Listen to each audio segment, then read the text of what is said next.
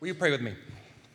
Uh, Father God, we just want to come before you again and just thank you for, uh, for, for being the light uh, of the world, for being the one who, who comes to, to shine light into the darkness uh, and show us a better way. Lord, we pray again that uh, as we approach your word, as we, as, we, as we reflect on what Christmas means, that, that you meet each of us here.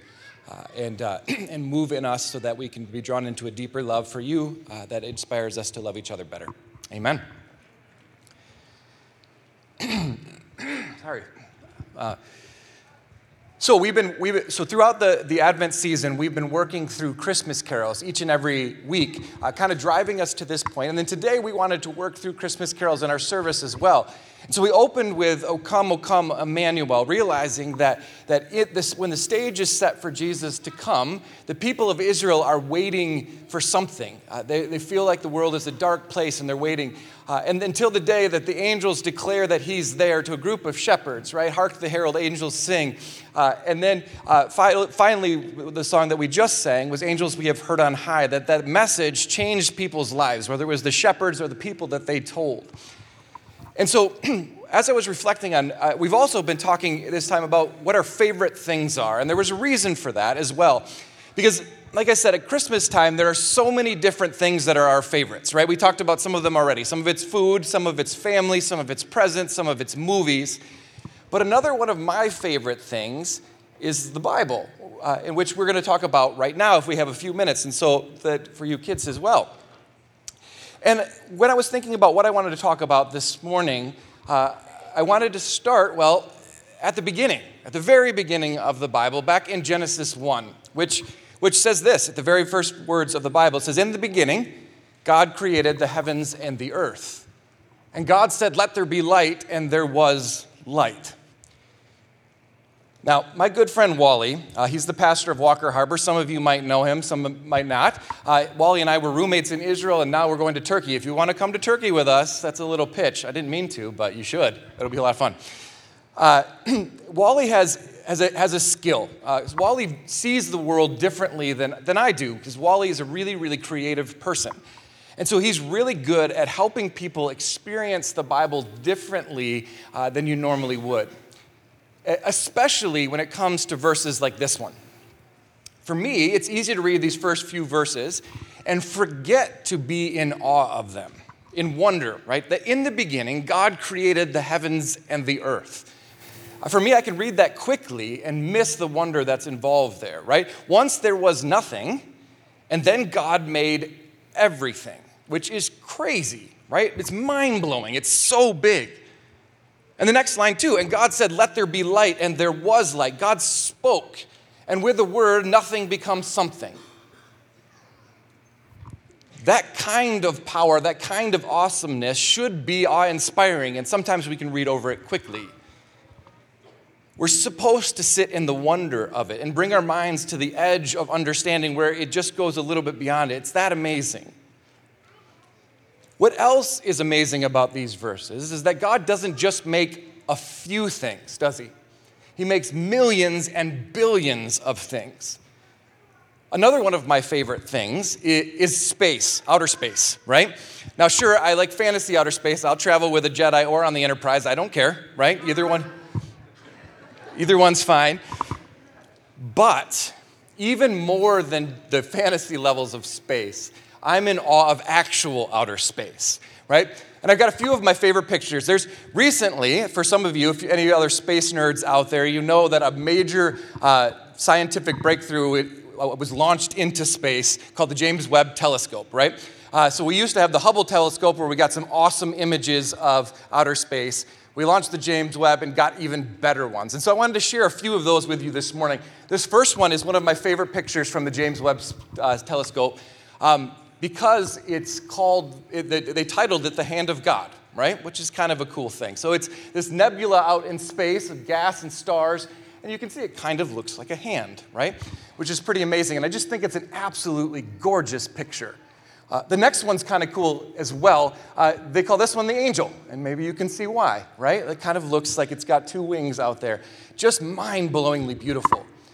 And when we start to look at these pictures, you realize that God God's creativity, his, his desire to put beauty in the universe is, is outstanding. We've got galaxies that are filled with billions and billions of stars, right? And then we go, to, we, we even have galaxies that are just visually stunning in their spirals and, the, and, the ga- and all of those things in there. And we realize there are billions of stars in each of the galaxies, and then there are billions of galaxies as well, each filled with billions of stars. When you actually slow down for a minute and try to wrap your mind around the bigness of space, it kind of breaks you a little bit, right? And yet, each of it is created by God in this immense and overwhelming beauty. But, as, as amazing as space is, that's not all God created either, right? It's not just things that are out there, He created a lot of things here as well. And so when we slow down and think about that, we, we realize that He created things like trees and flowers uh, and he didn't just create one or two, he created such a wide variety of them. I got a few pictures of those too, right? We've got a, a lotus flower, right? That's just the beauty of it inside of a, uh, of a swamp or a pond there. We've got, uh, uh we've got, I don't even know what kind that is, but it's really pretty, and so I put it up there. I should have probably known. But then we have, we have trees or we have cactuses, right? We have these landscapes here, just awe inspiring. I love being in the mountains uh, and getting to see those kinds of things. Or, uh, or like the, the, this would be mountains out west, but that's, there's you have mountains on, on the east too, and it's, it's really, really, really beautiful. So we have all of this gratuitous creativity with different colors, different shapes, different sizes, all of these amazingly different things. Did you know that there's even a flower that blooms only once a year? Maybe once every other year. And when it does, it smells like rotten meat. Has anybody heard of that flower before? The corpse flower, right? It's a crazy thing. It's humongous, and it takes two years for it to actually open up. And then when it does, it smells like rotten meat. So uh, I don't know why people want to see it, or why they grow it, or why it even exists. I kind of think that God was playing a trick on us with that one, right? Like, hey, they're going to like this one. They're going to wait forever, and then it's going to smell terrible. Um, maybe I don't know. The, the, beauty of creation in, in, the, in the plants and animals and all of, or the plants and, and, and, and things like that is amazing. But God doesn't just stop with plants either, does He? How many of you have a favorite animal? Name one out. What's your, a wolf is mine too. I'm with you. Dog, cat, right? A wolverine, of course, right? Love it, right? I don't think Spartan's an animal, so that doesn't even work, right? But we have all of the, have, but God created such a millions and millions and millions of animals too. We have a few pictures of some of my favorite too. Uh, some of them are, this is just a little uh, poisonous fish thing, right? And just the gratuitous creativity in that. But not only in just fish, we've got bugs, right? We've got this uh, pink praying mantis here, right? It kind of looks like a flower itself, so it can catch its thing, uh, catch its prey. Or like the poison dart frog, right? Where, where it looks amazingly beautiful and would kill you if you t- touched it, right? Or we've got this crazy thing that looks almost exactly like a flower, but is actually a kind of seahorse, which is crazy to me, right? Uh, or just simply ducks, right? We've got ducks here with some beautiful, beautiful ducks. Or uh, pink dolphins. I didn't know there were pink dolphins until today. There are. How about that, right? Uh, had to throw one more up for my daughter Emma, right? We got, we got like a red fox there as well, right? Her favorite animal. Uh, or you can go ahead and go to the animal with the longest neck on the planet, where you've got a giraffe, right? Or, or, or a predator like a tiger, right? We have all of, the, all of this gratuitous creativity. Uh, it, when we really slow down and think about all of those things, the vastness of space, the number of different varieties of plants and animals, we realize that, that God, the Bible tells us that God created all of that with just a simple word. And it's mind blowing to me. It's, it brings me to a place of wonder and awe that, that we serve a God that did all of that. More than that, it makes me joyful that God's so creative. And the Bible actually tells us that God created all of that for you and for me, which is a pretty amazing gift. So we started at the beginning of the Bible, but today is Christmas Eve, meaning that tomorrow is Christmas, which I'm sure a few of you are excited for, right, kids? Hey, yeah, absolutely. But on Christmas, we celebrate another part of the Bible, and we've heard that all morning long. We celebrate the moment that Jesus is born. And so I wanted to read one more passage to you. It's from Matthew. It says this, it's talking about Joseph. But after Joseph had considered this, an angel of the Lord appeared to him in a dream and said, Joseph, son of David, do not be afraid to take Mary home as your wife, because, she is, what is, because what is conceived in her is from the Holy Spirit.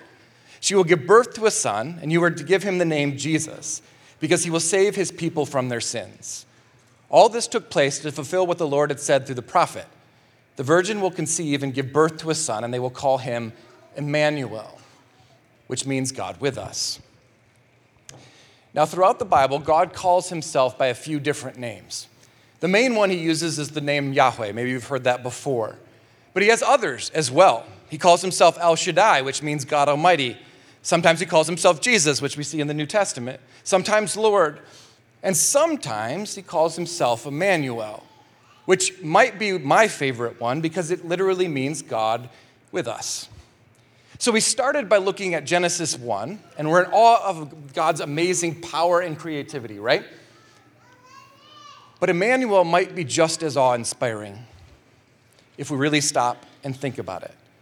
The same God that created billions of galaxies, the same God that spoke and there was light, the same mind blowingly big and powerful God comes to us and calls himself Emmanuel. God with you, with me, which is what Christmas is all about. The Bible tells us that God wanted to be with us to fix our relationship with Him, to make things right again. So He comes and lives with us, lived the perfect life we were created to live, and then dies for us. And the Bible tells us He did all of that so that you and me could be called children of God. See, Christmas is all about joy and wonder. When we stop and reflect on the Bible, on the fact that with a word God created everything, when we stop and reflect on the fact that Jesus came to us, so that we could be called child, children of that same God. It has to fill you with awe and wonder. To realize that, that the, the, the most immense and biggest person that can exist desires to be near you and me is overwhelmingly awe inspiring. And that's what we celebrate at Christmas. That's what we're going to celebrate tomorrow. That's what we're going to focus on again is that, is that is that God wants to be with us. See, tomorrow is Christmas. It's a magical season filled with all of our favorite things. And so our hope is that as we leave today, as you go back to celebrate your Christmas, Christmases with your family, with the food, with the presents, with all of those amazingly favorite things that, that, you, that we talked about today, our hope and prayer is that you can rediscover the joy of being the kid of our Creator. Our prayer is that you can rediscover the awe and wonder of His creation. As you're, as you're spending time, pay attention to the smells, to the tastes, to the sights, and realize all of this was created for us to enjoy and to, and, and, and to appreciate. May we rediscover the joy and awe of His creation, but may we also rediscover the deeply personal joy of knowing that God came to be with each of us.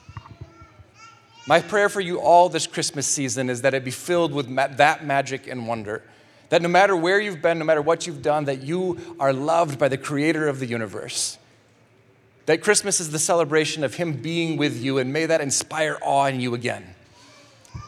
May we all develop a deeper and more intimate relationship with God so that we can do just what we read earlier today, that we can take that and, and express that out in love towards each other.